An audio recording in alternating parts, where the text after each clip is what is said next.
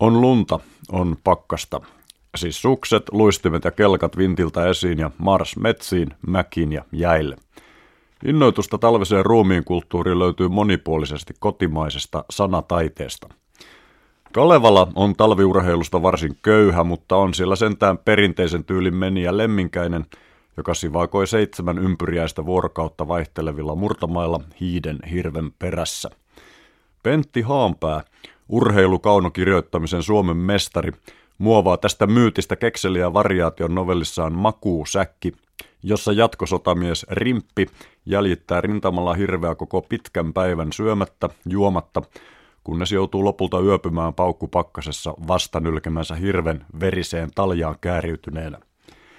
Ilmari Kiannon Riika ja Topi sujuttelevat umpihangessa 40 kilometriä Korppiloukon mökiltä kirkonkylään päästäkseen vetämään sen kuuluisan punaisen viivan maamme ensimmäisissä eduskuntavaaleissa 15. maaliskuuta 1908. Hiihas sinä kiukempaa, hoputtaa malttamaton vaimo miestään. Niin ja tietenkin saman matkan takaisin kotiin kansalaisvelvollisuuden täyttämisen jälkeen.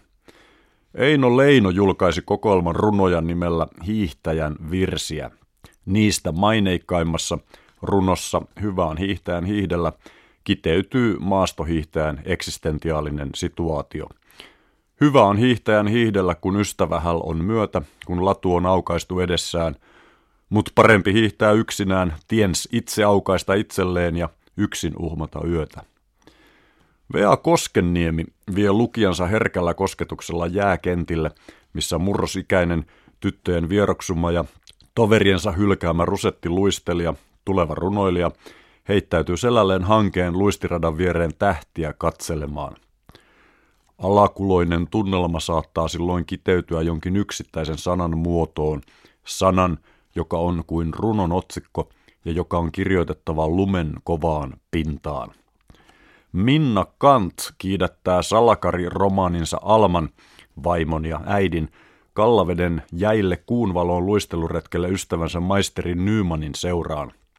Lumettoman saaren niemen nokassa, jäisessä kanervikossa, harjoitetaan kuumaa avioliiton ulkopuolista seksiurheilua luistimet jalassa.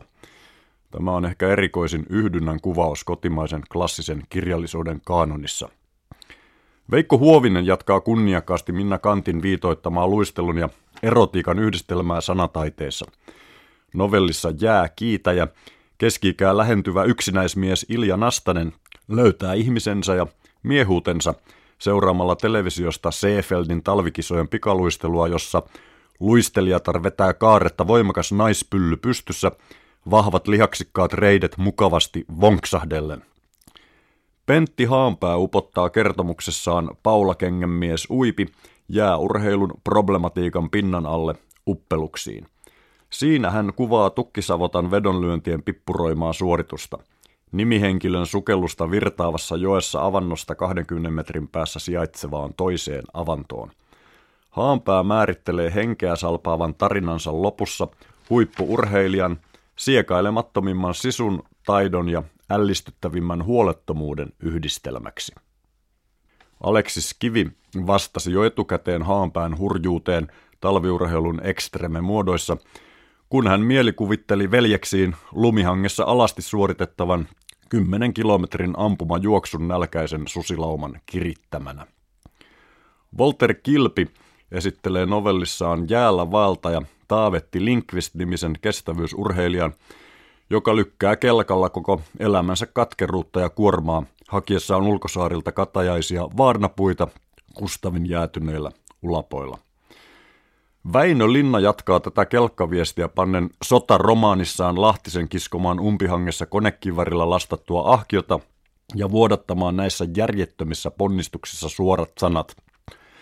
Karttakaa hyvät kuulijat sensuroidun tuntemattoman sotilaan typistettyä versiota tästä mehevästä pulkkamonologista. Kelkalla yltää suomalaisessa sanataiteessa pitkälle tajunnan aliseen asti. Syvyyksistä kiinnostunut Pentti Haanpää lähettää Päntän äijän joka syksy vesikelkkoineen pettäville ja murtuville uudisjäille uppoamaan ja syntymään uudelleen. Teuvo Pakkalan hyvinkin sata vuotta aikaansa edellä oleva novelli Iikka Raukka – on suomalaisen talviurheilun syvällisin kertomus. Siinä kehitysvammainen Iikka löytää aidoimman olemuksensa reen eteen valjastettuna hevosena. Hyväksi käyttäjät ja pilkkaajat ovat toki paikalla. Pakkalan visio on tarkka. Pöljä Iikka, mies hevosena, on hankien läpi korskuessaan ihmisempi kuin ympärillään hirnuva virnuilijoiden lauma.